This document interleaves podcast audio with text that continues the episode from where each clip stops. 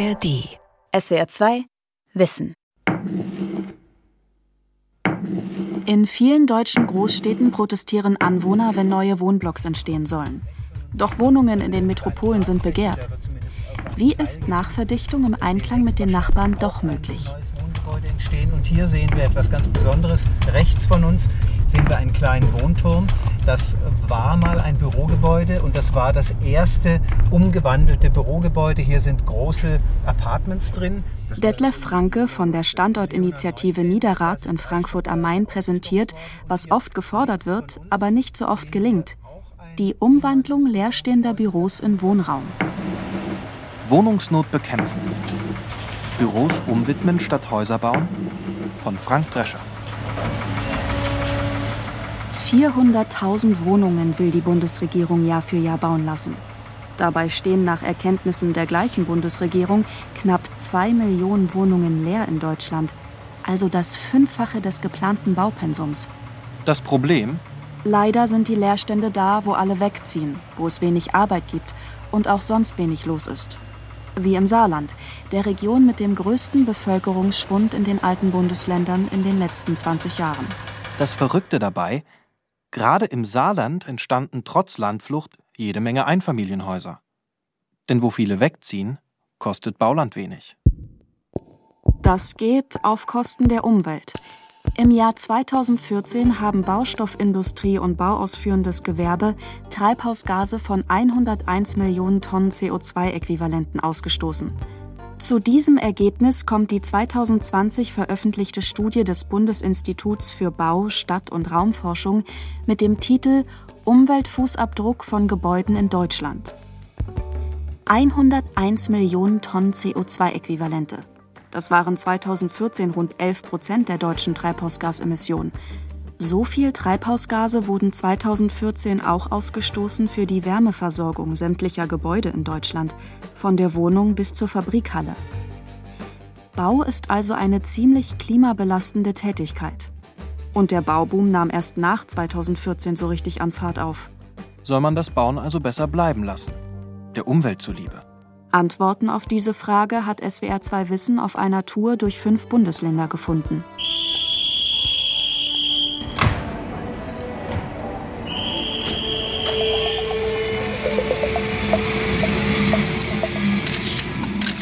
Sagen, also es könnte quasi ein Argument sein, zu sagen, diese Grünfläche, die hat als Grünfläche einen immensen Wert für die Gesellschaft. Die Reise beginnt in Berlin. Pressekonferenz beim Bündnis für nachhaltige Stadtentwicklung, einem berlinweiten Zusammenschluss von Bürgerinitiativen, die wegen Neubauvorhaben in ihrer Nachbarschaft entstanden sind. Die Problematik, die ich eher sehe, ist, dass der Wohnraum an den falschen Orten geschaffen wird. Britta Krehl ist Sprecherin des Bündnisses und aktiv in einer Nachbarschaftsinitiative im Bezirk Pankow. Dort sollen die Bäume zwischen den Häuserzeilen weiteren Mehrfamilienhäusern der städtischen Gesobau weichen. Aber wo sollten Ihrer Meinung nach dann neue Wohnungen entstehen? Erstmal kann man Wohnraum bauen auf Flächen, die schon versiegelt sind. Zum Beispiel, das wird ja auch jetzt mehr und mehr gehandhabt, dass große Parkplätze überbaut werden. Tatsächlich haben vor einiger Zeit die Discounterketten Aldi und Lidl angekündigt, auf einige Filialen Wohnungen bauen zu lassen. Wie viele Wohnungen so entstanden sind, dazu halten sich die Konzerne bedeckt. Ihre Antworten an SWR2 Wissen legen nahe, wohl nur einige hundert Wohnungen, verschwindend weniger also im Vergleich zu den Plänen der Bundesregierung. Führt in den großen Städten also kein Weg am Zubetonieren der letzten Grünflächen vorbei? Berlins Landesregierung hat probiert, die Konflikte mit Anwohnern wegzumoderieren. Die damalige Bausenatorin Katrin Lomscher von der Linkspartei hat 2017 dafür sogenannte Leitlinien für Partizipation im Wohnungsbau von den landeseigenen Wohnungsbaugesellschaften erarbeiten lassen. Heraus kam ein buntes, elfseitiges PDF-Dokument. Es bildet ein feingliedriges, vierstufiges Verfahren ab, nach dem Verwaltung, Bauträger und Anwohnerschaft miteinander in den Trialog kommen sollen damit die Nachbarn nicht mehr ganz so unglücklich sind, wenn das Grün verschwindet und die Gegend lauter wird.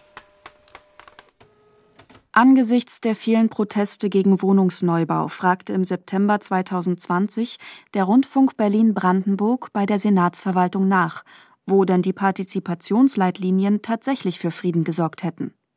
Antwort der Senatsverwaltung beim Bauprojekt Bukower Felder am südlichen Stadtrand. Absolut nicht. Das sagt Helmut Speyer, der gegenüber der Baustelle mit seiner Frau Karin wohnt. Es war es also komplett gelogen. Wir haben im Prinzip von Anfang bis Ende hat uns die Senatsverwaltung, wenn man es auf Deutsch sagt, über den Tisch gezogen. Helmut Speyer zeigt Fotos vom Sommer 2022, auf denen die Bagger und Gerüste hinter einer Nebelwand aus aufgewirbeltem Staub verschwinden. Hier ist ein Dreck durch die Gegend geflogen, das kann man sich nicht vorstellen. Bei uns selber war das einen Tag so schlimm, dass ich nach draußen gegangen bin und äh, nachdem der Sturm weg war und habe hier dann mit Wasser unseren Eingang äh, erstmal abgespült und, und die Fensterbretter, da haben richtig ganz dick der Lehm gelegen. Wenn Sie die Dachrinne sauber machen, was Sie da an Sand drin haben, glauben Sie gar nicht. Das Ergebnis: mehr Wohnungen und zermürbte Nachbarn. Wenn ausgerechnet dieses Bauprojekt für den Berliner Senat ein Erfolg der Leitlinien für Partizipation im Wohnungsbau sein soll, wie mag es da erst bei den Bauvorhaben zugehen, die nicht einmal der Berliner Senat für harmonisch hält? Von einem Bauträger, der Wohnungen für Berlins städtische Wohnungsbaugesellschaften errichtet und der hier nicht namentlich genannt werden will, erfährt SWR 2 Wissen, die Trialoge von Verwaltung, städtischen Wohnungsbaugesellschaften und Nachbarschaftsinitiativen würden Bauvorhaben bloß verzögern und so verteuern. In Deutschland ist eigentlich alles gebaut, was wir brauchen. Aber damit verbunden ist, dass wir sagen, wir müssen einfach den Bestand, den wir haben an Gebäuden, besser und anders nutzen, andere Formen finden, zusammenzuleben, zusammenzuarbeiten. Anna Scheuermann ist Architektin in Offenbach am Main und aktiv in der Klimaschutzinitiative Architects for Future. Das Wohnungsproblem in den großen Städten kann man eigentlich auf verschiedene Arten und Weisen äh, lösen, indem man zum Beispiel die Bürogebäude, die jetzt leer stehen, umbaut. Die Umwandlung leerer Bürohäuser ist eine oft gestellte Forderung. Und tatsächlich steht ja auch genug leer. Ein Beispiel aus Frankfurt am Main zeigt, wie so etwas gelingen kann und woran so etwas oft scheitert.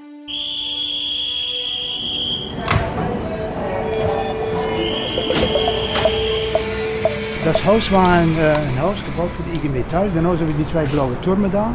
Das war das erste Haus, das man umgebaut hat äh, zur Wohnung. Und ich war auch der erste Bewohner. Luc de Kausmaker wohnt im Lioner Quartier. Das hieß früher einmal Bürostadt Niederrad. Viele Gebäude sind aus den 60er und 70er Jahren. Ab der Jahrtausendwende aber standen hier immer mehr Büros leer.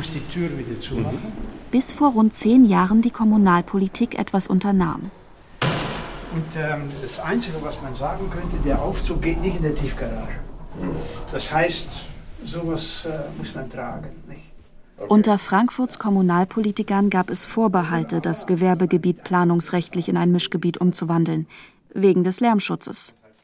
Laut sind nicht so sehr die hiesigen Firmen, sondern der Flughafen und die Autobahn in der Nähe.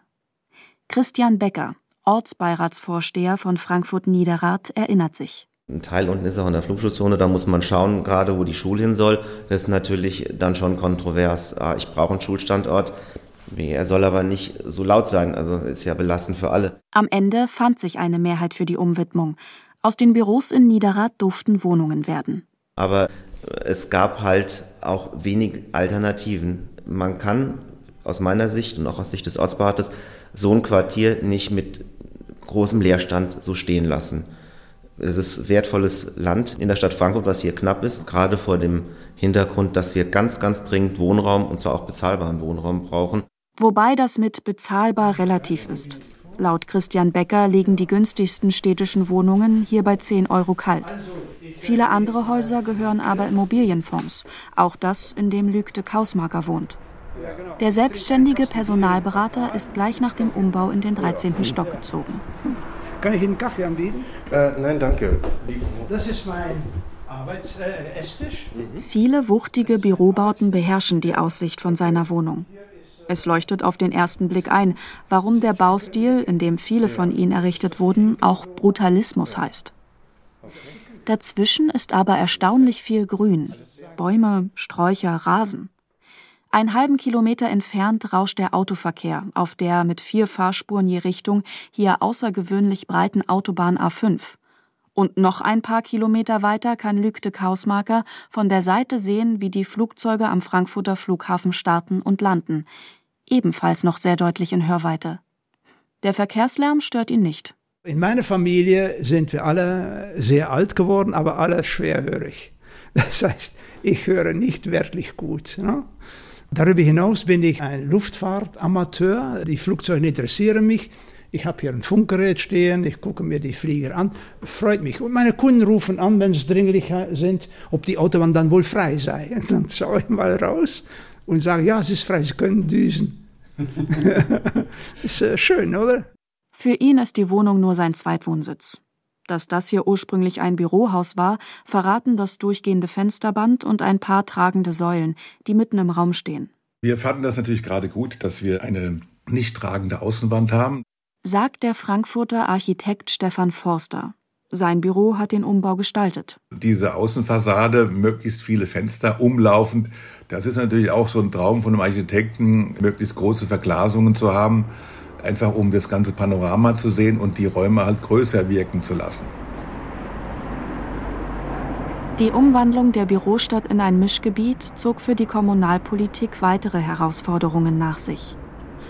Ortsbeiratsvorsteher Christian Becker. Es müssen Einkaufsmärkte entstehen, es müssen ganz wichtig eine Grundschule entstehen. Wir brauchen Kinderbetreuungseinrichtungen. Wenn Familien mit Kindern dahin ziehen, müssen auch Straßenquerschnitte geändert werden. Es müssen andere Wegebeziehungen eingerichtet werden, weil ja die Menschen von der Bahn laufen. In den verbliebenen Büros gibt es immer noch ungefähr 25.000 Beschäftigte.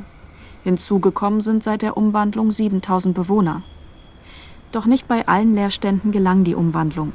Wo sich die Büros für weitere gewerbliche Nutzung nicht modernisieren ließen, kam der Abrissbagger. In Wohnungen umgebaut wurde nur etwa ein Drittel der früheren Leerstandsobjekte. Es ist schon viel. Findet Farane Fanudi. Am Lehrstuhl für Entwerfen, Umbau und Denkmalpflege der TU München hat sie als Gastprofessorin mit Lehrstuhlinhaber Andreas Hild ein Forschungsprojekt geleitet zur Umwandlung von Büros in Wohnraum. Unsere aller Ziel müsste es sein, eigentlich so gut wie gar nicht mehr abzureißen. Aber das Problem ist, dass viele Dinge schon vorab entschieden sind, bevor es zu Planung kommt oder Wettbewerbe oder Beauftragung. Und da ist es auch wahnsinnig schwierig, dagegen zu kämpfen, weil teilweise ja immer noch Abriss ja günstiger ist. Das liegt daran, so Farah Nefanudi, dass die sogenannte graue Energie nicht mit eingepreist ist. Damit ist die Energie gemeint, die für Herstellung, Transport und Verarbeitung der Baustoffe bei der Errichtung der Bestandsgebäude erforderlich war. Und die Treibhausgase, die bei der Herstellung der grauen Energie anfielen. Aber wie viele solcher Bürogebäude gibt es in Deutschland? Und wie viele davon stehen leer und eignen sich für einen Umbau? Das ist schon die größte Herausforderung in Deutschland, weil wir kennen unser Bestand nicht wir können gar nicht feststellen, was alles noch leer steht, weil viele Firmen das auch gar nicht, die wollen nicht. Also es ist ein sehr sensibles Thema gewesen. Immerhin legt das Beispiel aus Frankfurt nahe, die Umwandlung leerstehender Büros kann einen beträchtlichen Beitrag zur Lösung des Wohnungsproblems leisten. Auch wenn vorerst im Dunkeln bleibt, wie groß das Potenzial deutschlandweit ist, weil die erforderlichen Daten schwer zu erheben sind.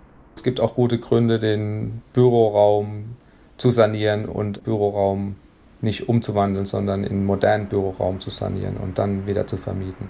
Jochen Möbert von Deutsche Bank Research, der volkswirtschaftlichen Analyseabteilung des Geldinstituts. Alle Zahlen, die wir haben, deuten darauf hin, dass die Zahl der Bürobeschäftigten in Deutschland weiter steigen wird. Ich kann mir schon vorstellen, dass gerade im aktuellen Umfeld, wo wir weiterhin eine hohe ähm, Nachfrage nach Büros haben, gerade in den Spitzenstandorten, dass es dort attraktiver ist zu vermieten am Büromarkt als am Wohnungsmarkt. Plus man hat ja die Konvertierungskosten, die man auch erstmal wieder verdienen muss. Plus einen potenziellen Inflationsschutz, wenn er denn wieder vermieten kann, weil man bei dem Büromarkt die Mieten jährlich anpassen kann und das ist im Wohnungsmarkt nicht immer der Fall. Wie sehr die Umwandlung leerstehender Bürohäuser die Probleme am Wohnungsmarkt lösen könnte, ist auch darum schwer zu sagen und in Frankfurt-Niederrad gelang sie auch nur bei jedem dritten Gebäude.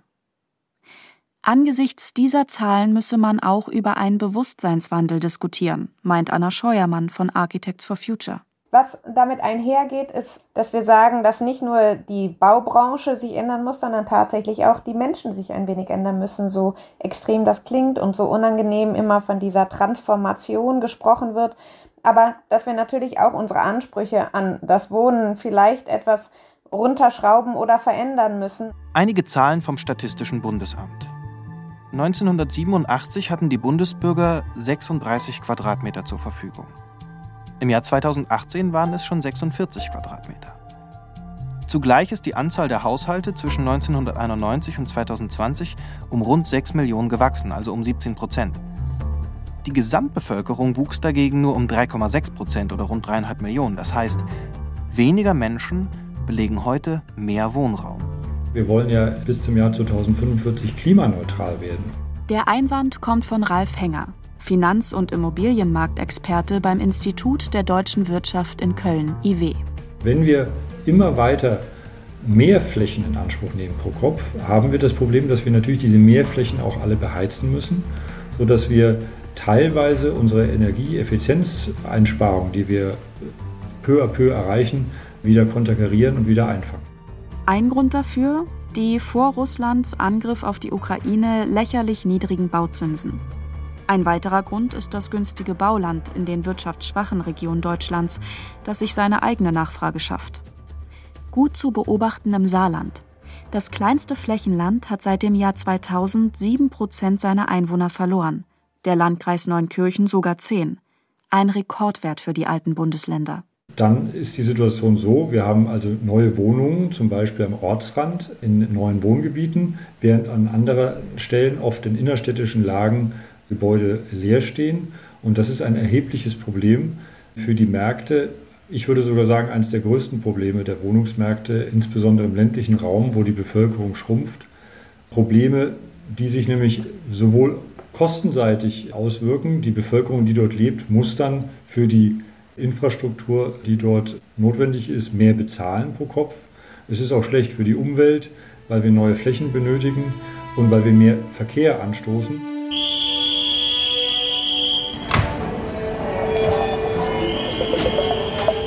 Im Westerwald hat die Verbandsgemeinde Walmeroth darum ein faktisches Neubauverbot erlassen.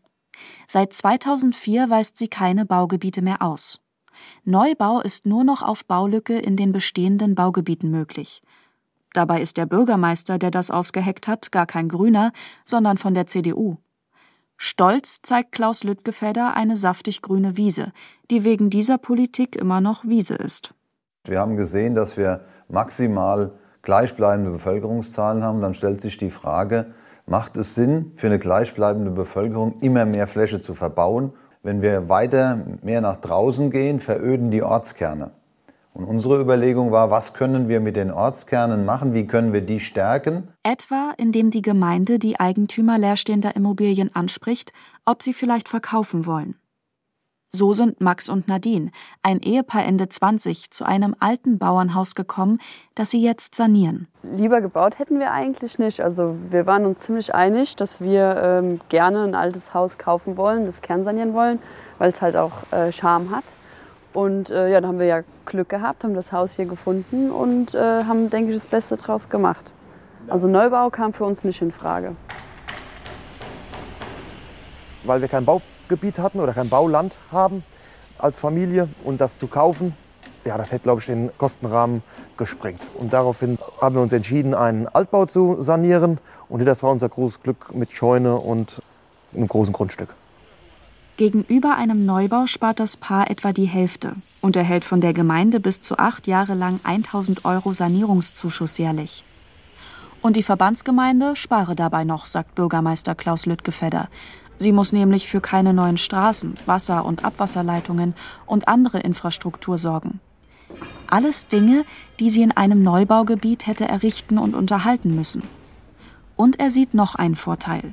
Wenn wir junge Leute in den Ortskernen bekommen, dann führt es dazu, dass Jung und Alt zusammenleben und das macht die Orte einfach attraktiver. Deshalb tun wir das. Wir haben eine ordentliche Durchmischung von Jung und Alt. Das Miteinander funktioniert, die Ortskerne werden attraktiv, wir haben Geschäfte, die sich dort ansiedeln, die dann dort bleiben können. Rund 450 Mal habe das in den Westerwalddörfern von Walmeroth schon funktioniert. Brachliegendes Potenzial zur Raumentwicklung bieten auch kleinere Städte.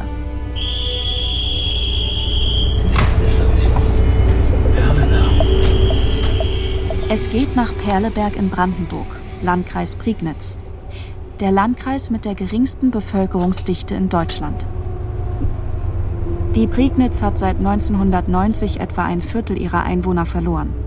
Was es hier einst an größeren Arbeitgebern gab, die Nähmaschinenfabrik in Wittenberge oder das Ausrüstungskombinat für Kleintier- und Geflügelanlagen in Perleberg, überlebte meist nicht die Folgen der Wiedervereinigung.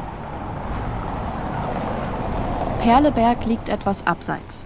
Als Spätfolge der deutschen Teilung muss der Prignitz-Express von Berlin aus immer noch einen Umweg nach Westen nehmen, dann nach Norden und dann nach Südosten abbiegen und dann auch noch die Fahrtrichtung wechseln. Gerade erst haben die Landesregierungen Berlins und Brandenburgs entschieden, dass das auch so umständlich bleibt.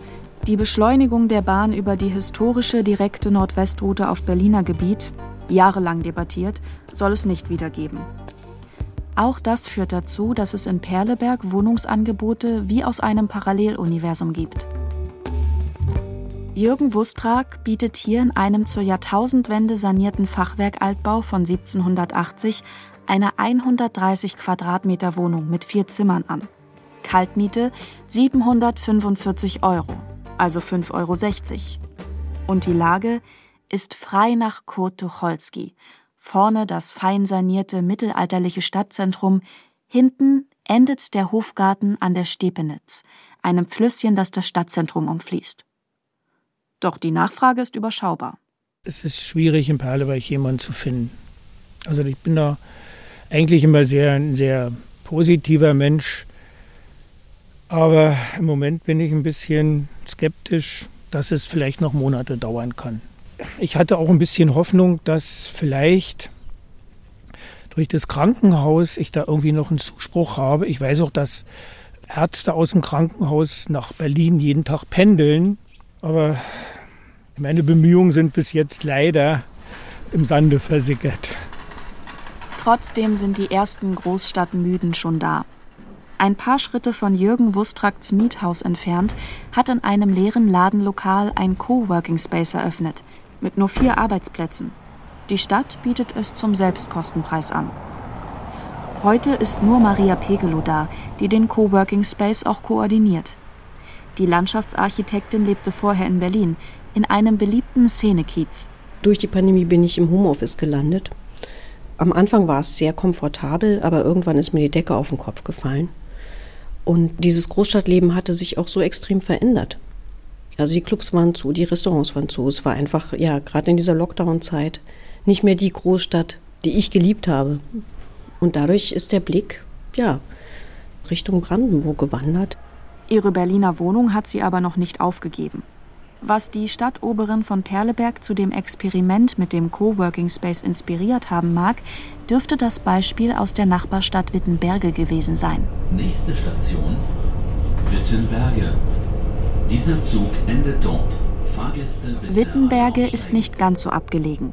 Zwei Stationen mit dem Prignitz-Express von Perleberg entfernt und ICE-Halt zwischen Berlin und Hamburg. Wittenberge hatte 1990 rund 35.000 Einwohner.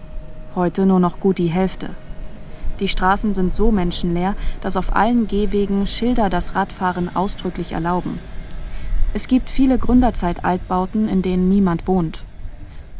Um das zu ändern, veranstaltete die Stadt 2019 den Summer of Pioneers. Sie möblierte 20 stadteigene Altbauwohnungen und machte eine Ausschreibung unter Freiberuflern, Firmengründern und Kreativen. Die interessantesten Bewerber durften ein Jahr lang drin wohnen und mussten nur die Betriebskosten zahlen. Außerdem gab es einen Coworking Space für sie in einer ehemaligen Schmierstoff- und Speiseölfabrik. Etliche Pioneers sind in Wittenberge geblieben. Sie haben sich zu den Elblandwerkern vernetzt. Die beleben auch andere Leerstände neu. Etwa ein Ladenlokal mit Garten im Hinterhof in zentraler Lage. Das Haus gehört der Stadt. Vom letzten Ladenbetreiber ist noch der Schriftzug Safari über dem Schaufenster geblieben. Darum ist das jetzt hier der Stadtsalon Safari. Hier verbringt Tina Vogel ihre freie Zeit. Der Stadtsalon steht allen Wittenbergern offen, um Kulturveranstaltungen, Spieleabende oder Bierverkostungen zu organisieren. Ja. Hauptsache, die Leute fangen etwas miteinander an. Und ich muss schon gestehen, dass dass ein Großteil meines Freundeskreises, der sich jetzt hier in Wittenberge gebildet hat, aus den Menschen dieser Community bestehen, die da gewachsen ist. Also jetzt ja dann die Elblandwerker-Community. Und das hat mir immens den Anschluss hier erleichtert. Verändert hat der Summer of Pioneers einerseits den Blick auf die Stadt, weil durch diejenigen, die hergekommen sind und vor allen Dingen durch ihr Netzwerk und die mediale Darstellung auf Wittenberge ist die Aufmerksamkeit halt eine andere geworden auf die Stadt. Wittenberges Bauamtsleiter Martin Hahn freut sich, dass es inzwischen mehr Zuzüge nach als Wegzüge aus Wittenberge gibt. Wenngleich die Stadt immer noch schrumpft, weil immer noch mehr Einheimische sterben, als neu geboren werden. Und Architektin Anna Scheuermann meint, ich glaube tatsächlich, dass wir einfach genau solche Experimente und Dinge einfach machen und ausprobieren müssen und wir dann erst darauf kommen, wie wir das auch im großen Maßstab tun können. Die zwei Millionen Leerstandswohnungen in Deutschland sind verborgen. Sie stehen in vielen Städten wie Wittenberg und Perleberg. Könnten sie wieder nutzbar gemacht werden, wäre der von der Bundesregierung festgestellte Neubaubedarf von 400.000 Wohnungen jährlich für fünf Jahre gedeckt. In der Praxis aber verhindern die attraktiv niedrigen Mieten in Wittenberge auch viele eigentlich erforderlichen Altbausanierungen, sagt Bauamtsleiter Martin Hahn. Das heißt, wenn wir über Mieten reden, im Durchschnitt zwischen 5 und 7 Euro und investieren müssen in einen Altbau zwischen 3 und 4.000 Euro pro Quadratmeter Sanierungskosten, das macht halt keiner, wenn er nicht eine entsprechende Förderung bekommt. Die Wohnungsnot bekämpfen heißt auch, die brachliegenden Potenziale wieder nutzbar machen, die im ländlichen Raum und in den Klein- und Mittelstädten schlummern. Abgelegene Städte müssen besser ans Schienennetz angebunden werden.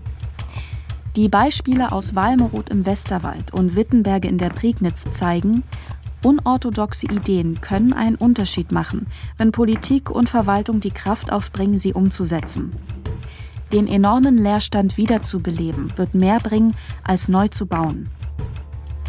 SWR 2 Wissen. Wohnungsnot bekämpfen von Frank Drescher. Sprecherin Ulrike Schulze, Redaktion Lukas Meyer-Blankenburg, Regie Günther Maurer. Ein Beitrag aus dem Jahr 2022. Dogmen sind wie Laternen in der Nacht, aber nur Betrunkene halten sich daran fest. Sicher, unsicher. Leben mit Krisen. Wenn du eine ehrliche Antwort möchtest von mir, ich glaube, der Himmel ist leer. Mir hat weder die Politik geholfen, noch die Kirche, dass sich da was tut in meinem Herzen. Ich hatte selber nicht die richtigen Worte und ich habe lange in mir selber geforscht, wonach ich mich eigentlich sehne. Die Welt ist aus dem Takt geraten und wir stolpern mit ihr von einer globalen Krise in die nächste. Das erleben wir in den aktuellen Zeiten auch wieder. Das Trauma, der Schmerz, das Herz verstummen lässt und gleichzeitig ist es lebendig und will geteilt und gesehen und geachtet werden. Alte Gewissheiten müssen neu erforscht werden, im Großen wie im Kleinen. Das, was ich gelebt habe als Mädchen, das bin ich ich. Ich bin eigentlich ein Junge. Wie gehen wir damit um? Was bringt Zuversicht und Stabilität? Es ist schön, mit der Familie zusammenzuarbeiten. Es ist ein ganz anderes Arbeitsklima. Ja. Das war irgendwie auch die Reise, die Jesus mir mitgab, mit der Idee, dass man eigentlich alles selber hinterfragen muss. Er gibt zwar schon an, was das Gute ist, aber du musst es selber für dich erfahren. Erst dann kannst du es auch selber begreifen. Sicher, unsicher. Leben mit Krisen. Eine Reihe der ARD Religionsredaktionen für die ARD Audiothek.